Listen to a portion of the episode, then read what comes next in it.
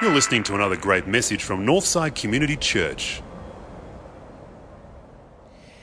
You know, guys, the religious scene in Australia has changed so much in my lifetime.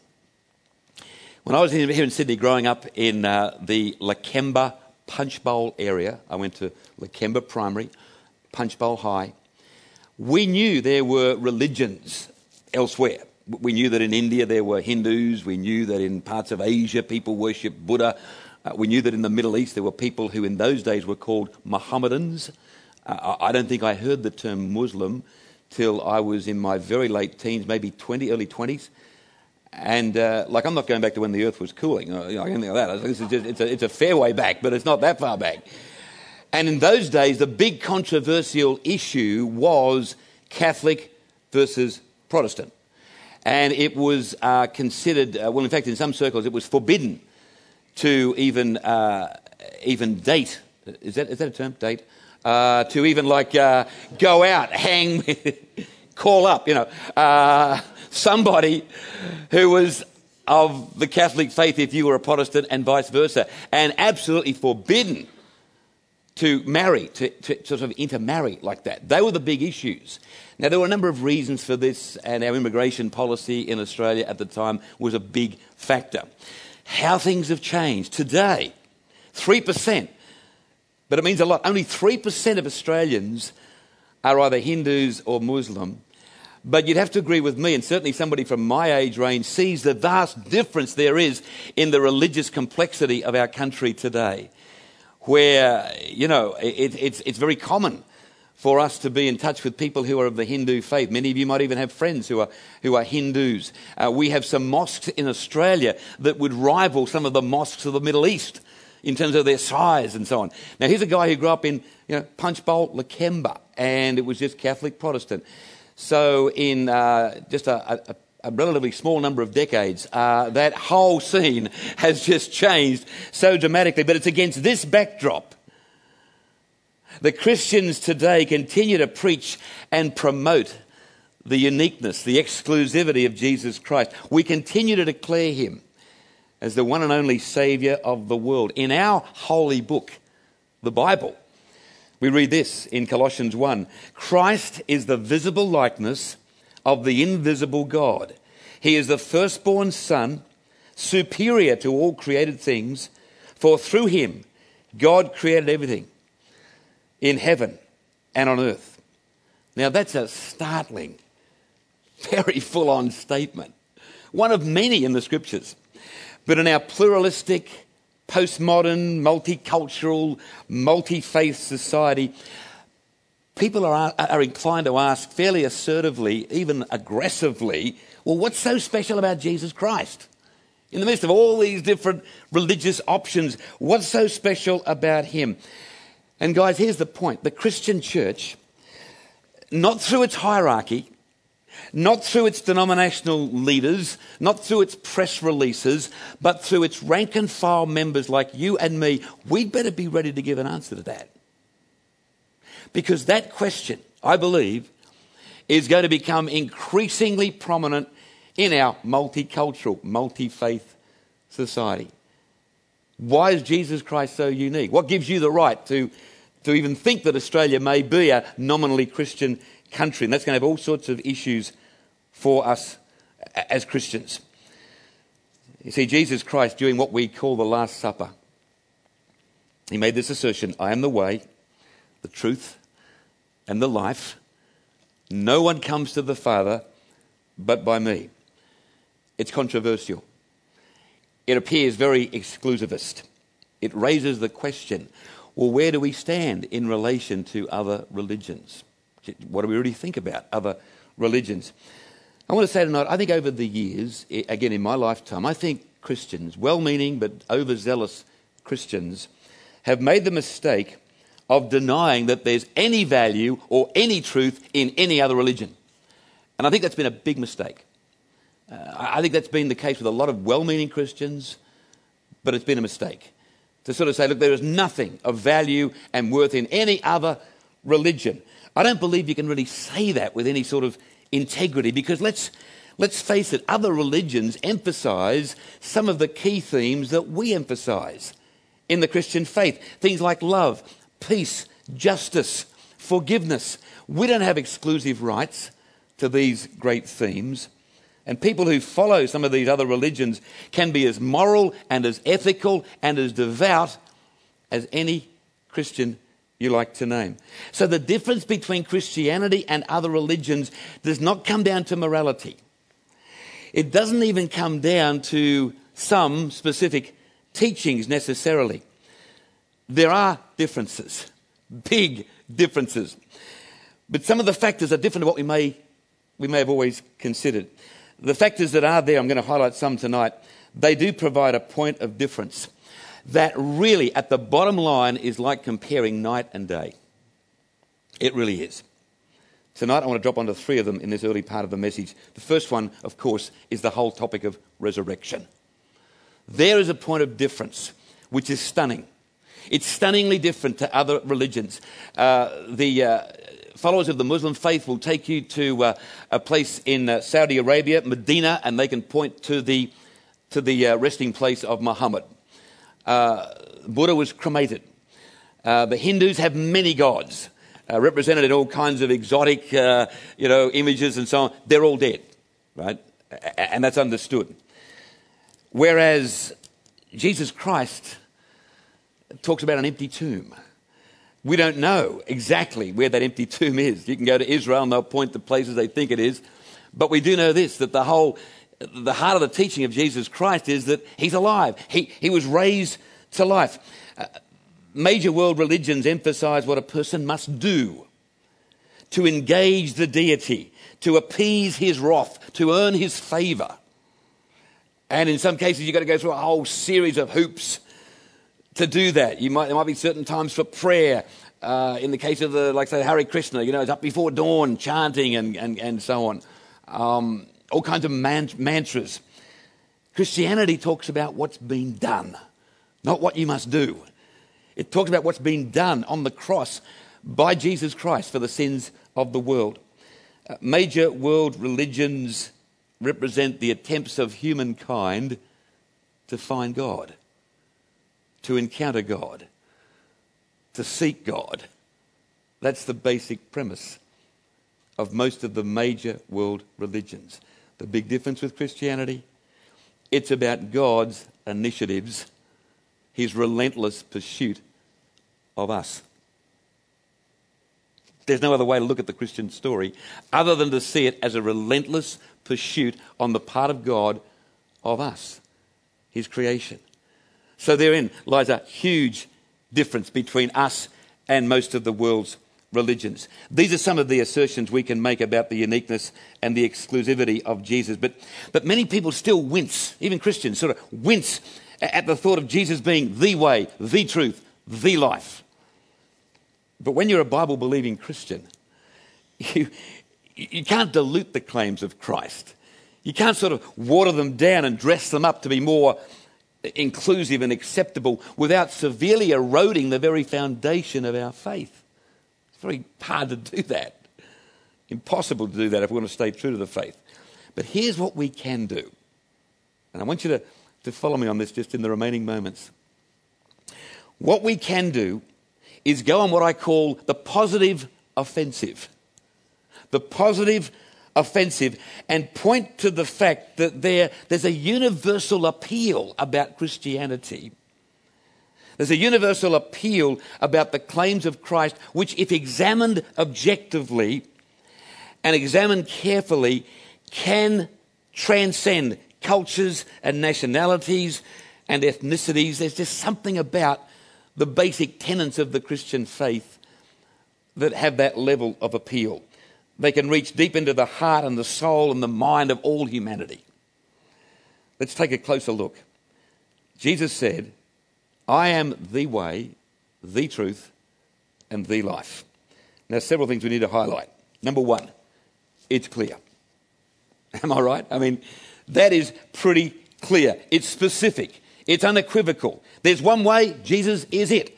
No confusion, no guesswork, no uncertainty. When we're trying to find something, when we're trying to get somewhere, what's needed more than anything else? Clarity. Would you agree? Clarity. Um, guys, you know how hard it is to admit that you're lost. I mean, no guy likes to say, you know what, I think we better pull, pull over here because I just think we're, we're lost. You know, guys, you with me? No, no, it's around here somewhere. We'll find it. Don't you worry. You know, and because uh, uh, the ladies are wanting to sort of you know get into the maps, and uh, but guys don't like to admit that we uh, need clarity. I remember. Uh, a number of years ago, my wife and I were uh, touring up in the northeastern part of America, and on the final day, we had to make a journey to JFK International Airport.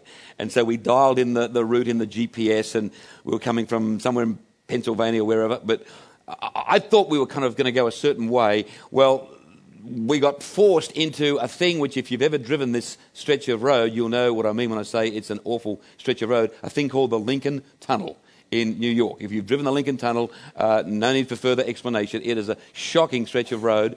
Uh, and we were forced out into the centre of midday, maddening Manhattan traffic. Now, I'm a fairly confident driver. My mum tells me I'm a very good driver, actually. Uh, but, yeah, very little traffic fazes me. But I, I found myself just absolutely freaking out because our GPS went into a free fall because of the high rise, like the skyscrapers. So the GPS is it's dead, it's it's gone. And every road that we sort of wanted to go off to keep in that sort of same direction, there was a traffic cop saying, "No, come on through, come on through, no, come on," you know. So it was just crazy. I would have loved one of those traffic cops to put on his light and say, "You come with me, JFK." Right, not a problem. I'll take you straight there. would have been great. Needless to say, it didn't happen. We were getting a little panicky because you know time was ticking and uh, we were on a bit of a time limit to get this, this flight. Fortunately, we made it. See, guys, the problem with saying, look, oh, there are many ways to God. The problem with saying that is it can be confusing. There's not enough information.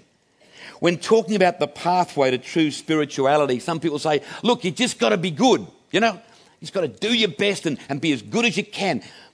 But, like, how good? You know? Um, which commandments? are we going to focus on? Uh, who is my neighbor? Jesus, in his teachings, provides clear guidelines to these and a stack of moral and ethical issues. Some people say, well, look, just be sincere. It, doesn't really matter what you believe as long as you're sincere. Guys, the religious fundamentalists who, the, who blew, flew those planes into the Twin Towers were very sincere.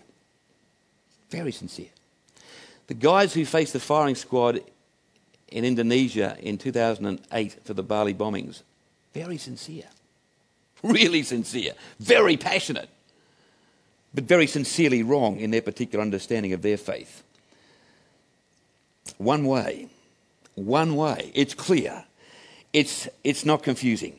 When Jesus talked about sincerity and devotion, he talked about surrender, not violence.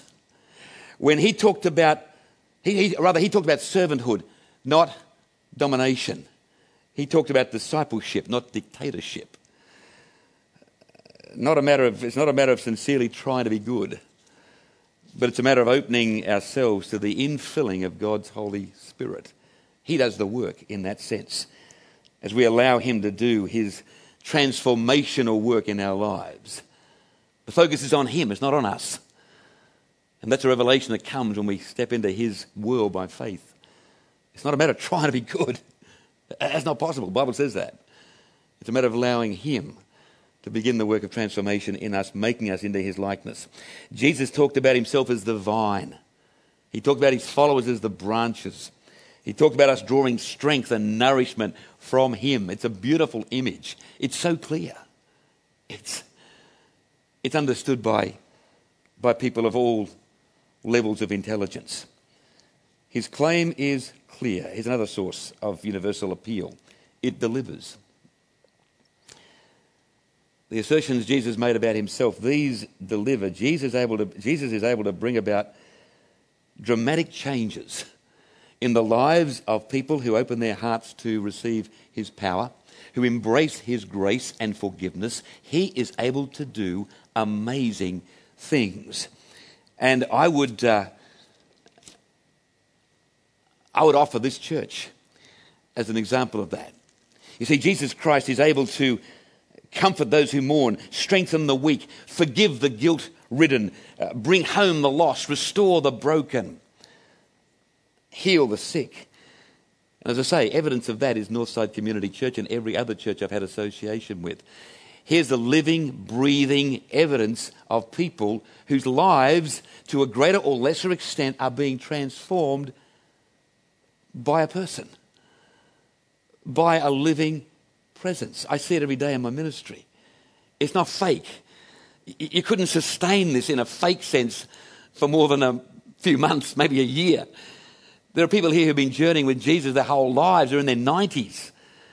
And I've seen over the years these people on their deathbeds, and there's no fear, there's no apprehension. It's just a beautiful transition, which they've believed all their life that they will go to be with Him in eternity. It's powerful. Well, there's another feature with universal appeal, and it's this the gospel of Jesus is all inclusive, it's for everyone. Some religions are associated with certain cultures. Some religions require elaborate initiation rituals. Some uh, have purification ceremonies and, and periods of qualification and, and special codes of dress and behavior. Jesus Christ says, Follow me. How's that for simplicity? How's that for inclusiveness? Follow me. No matter where you've been, no matter who you are, follow me. Come to me, as Kieran reminded us earlier. Come to me, all of you who are tired of carrying, carrying heavy burdens. I'll give you rest. I'll lift you up. I'll restore you. I'll, I'll give you strength for the journey, no matter how tough that journey might be. It's simple, it's uncomplicated, it's an invitation to all. This message of Jesus is enhanced and highlighted by some of his parables, like the one found in Luke 14. It's the, the parable of the great feast. And, and it's one of the most beautiful of all Jesus' parables. A guy decides to have this great feast, this great banquet. He was a very wealthy man. Jesus had no hang ups at all about talking about wealthy people. Didn't say, oh, sorry, apology. He said, the guy had a lot of money, decided to have a big banquet. Some people can do that. And he invited certain people invited a whole host of people. And in came the excuses. Oh, sorry, uh, I've just bought land, uh, not convenient. I've just bought some uh, livestock. Sorry, can't come. Just married. Fair enough. Uh, can't come. And uh, the master's kind of like infuriated. He says, Look, this is a party. I want people to celebrate. You go out and you tell everybody. I don't care who they are, where they're living, where they've been. You just bring everybody in. We are going to have a party and it's going to be for everybody. This is, this is like, you can't get more inclusive than that. And I never cease to marvel at the ability of the gospel to touch the lives of people right across the full spectrum of humanity. I never cease to marvel about that. In my years of ministry, I have met some brilliant thinkers. You know, I, am pleased and proud to number among my friends some high level theologians, academics, guys who run huge churches in the United States who I believe, in my humble opinion, could qualify to run the country. They could be president of the United States. They are just brilliant strategists, brilliant men and women of God. But uh, at the other end of the spectrum, I can remember as a boy of 10 or 12, sitting in my little church in Wiley Park, which is now a block of flats on King George's Road, and being stunned, just sitting back and going, wow. There were three men on the platform.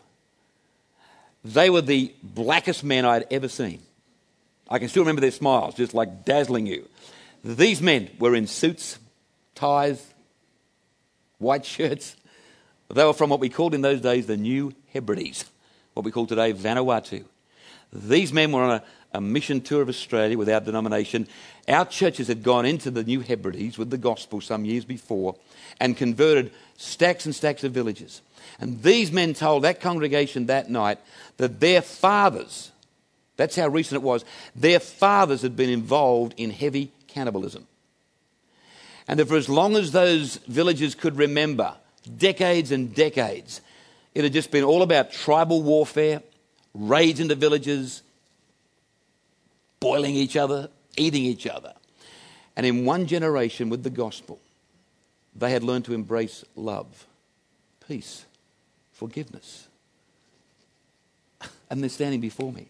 And I can clearly remember as a young boy, wow, wow, is that what the preacher's talking about? The ability of the good news of Jesus to transform lives. Karl Barth, one of the great thinkers of the 20th century, a man who, uh, just a marvelous theologian, was once asked by a reporter, Dr. Barth, you've wrestled with some great concepts, some huge theological truths in your time. C- could you give us an insight as what is the greatest theological truth you've wrestled with? C- can you sum it up? Just, just give us a little insight into the biggest topic or issue you've wrestled with. And he thought for a moment, and the great Karl Barth, after a short pause, said, Well, I think it'd be Jesus loves me, this I know, for the Bible tells me so. I think that'd be it. That's as big as I've dealt with, he said. The good news of Jesus is exclusive only insofar as it is specific. Beyond that, it is in fact anything but exclusive because it's for everyone. In light of all this, what should the Christian response be to other religions? We should respond to other religions as Jesus Christ responded to people who were different. He always responded with grace, with compassion, with understanding. And there is no other way that we as Christians should respond to people of other faiths. There's been too much of the sort of thing I was talking about earlier. This uh, high horse, uh, you know, judgmentalism. It's, it's got to be about bridge building, finding common ground, uh, building uh, bridges of friendship, that kind of thing. Based on the example of Jesus, we ought to be doing that with other faiths. But when it's all said and done, here's the bottom line, guys when it's all said and done, the difference Jesus makes has to be believed to be seen. No, I didn't get that wrong. We talk about, oh, well, it has to be seen to be believed. No, no. In the case of the faith, it has to be believed to be seen. Yes, Christians believe Jesus is the way, the truth, and the life because the Bible says so. But ultimately, it's our choice to accept by faith these truths. It's a choice thing. Ultimately, Jesus reveals himself to us through his Holy Spirit. Look, I believe in the exclusivity of Jesus. Of course, I do. I've, I've committed my life to promoting his message. I believe that he is the way, the truth, and the life. I believe the Bible when it says he is the visible likeness of the invisible God. I've chosen to believe. It's been a choice on my part and a choice on the part of so many here tonight. The uniqueness of Jesus Christ is not communicated through aggressive argument and dogmatic debate. That's the least effective way to bring somebody to faith. People are drawn when they see the difference in you and me. That's what starts conversations. That's what prompts people to say, What is it about you? I saw the way you came through the death of your, of your dad. I've seen the way you've handled that Huge disappointment. I've Seen the way you've recovered after that massive loss. What is it about you? I've seen the way you talk about prayer in a very natural way. Where, are you coming from? That's what makes the They're the sort of conversations. I had a great experience recently at the Bill Hybels conference, which some of you know I attended uh, a couple of weeks ago. They had all the name tags set out on the tables, you know. And um, I, I, knew where I sat in the scheme of things. I could barely see Bill's table, but it was down there somewhere. Uh, actually, I had a reasonable view. My heart skipped a beat when I saw, I got there early, and I saw that next to me was the name tag Dale Stevenson. And I thought, wow, I'm sitting next to Dale Stevenson. Dale Stevenson has, has stood on this platform. He has preached here at a conference. Dale Stevenson's story really touched me and I was able to recall it with him when he, when he finally arrived. Dale Stevenson told of how at the Monash University, when he was a law student, he was king of the atheists. He used to rubbish Christianity like you wouldn't believe. He was a formidable foe. Even Christians would go, Ooh, gee, Dale Stevenson, he's so articulate, he's got all the arguments, he's very good. And he took great pride in the fact that he could just whittle a, any Christian into a quivering mess pretty quickly because he just had all the arguments to demolish the, the Christian faith. So he thought. And then he got he got a Christian assigned to a room with him for one year. And he thought, oh my gosh, this will be interesting. So he started to take this guy on, started to needle him, started to you know, get under his skin. And one night, this fairly shy, apparently, Christian asked a life changing question. He said to Dale Stevenson, Dale, you're so proud of the fact that you can, you know, cut Christians down, you know, all the arguments. You're pretty, you're pretty cool, you're pretty hip with all your, with the way you go about that. Let me ask you, have you ever read the Bible? And Dale Stevenson laughed. What? Read the, mate, read the Bible? What? Are you kidding? He said, well, I'm asking you, have you ever read it? He said, well, of course I haven't read it, but, you know, everybody knows what's in it. Fables and myths and... He said, he said wait a minute, you, hang on, hang on, whoa. You're telling me, as an aspiring academic, you have rubbished something, torn it to shreds without even reading the evidence? Are you kidding me? And Dale Stevenson said it just stopped him in his tracks. Nobody had ever, ever challenged him like that. He picked up the Bible. He started to read it. These words, backed up with the, just the authenticity of this other, his roommate's witness, Dale Stevenson was converted to Christ. Today, he is the minister of Crossroads Baptist Church in Melbourne, which is the largest Baptist church in the nation, with about 5,000 people every Sunday. Now, guys, you wonder, where, do, where do I fit in? That man, through one question, a beautifully timed, carefully worded question, put a guy in touch with Jesus Christ. That's the power of the gospel. We talk about the exclusivity of Jesus, the uniqueness of Jesus. It's not there to be pushed onto people, it's just there to be, to be considered as a statement of clarity, as a statement of inclusion, as a statement that can transform lives. I'm coming to a close.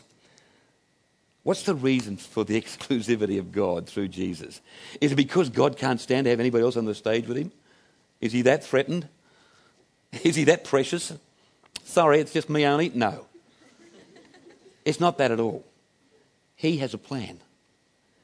God has a plan. That's why it's exclusive. Look at Colossians 1:20, last verse for the night. Through the Son then, God decided to bring the whole universe back to himself. God made peace through his son's death on the cross, and so brought back to himself all things, both on heaven and in earth. Guys, God's got a plan. Why is this world in such a mess? Because we've lost our way.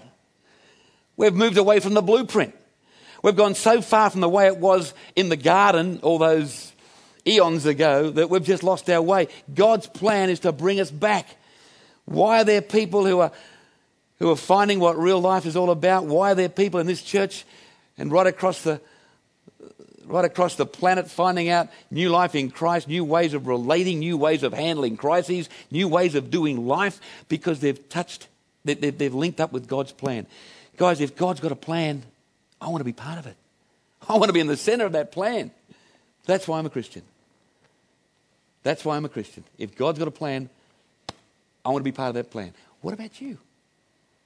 Is that, is that a new thought for you? God, God's got a plan. And it's for you personally. It is for you personally. He wants to bring you back to Himself. Therein lies true life. Therein lies true forgiveness. Therein lies true uh, ability to handle life no matter what it throws at you. I am the way, the truth, the life.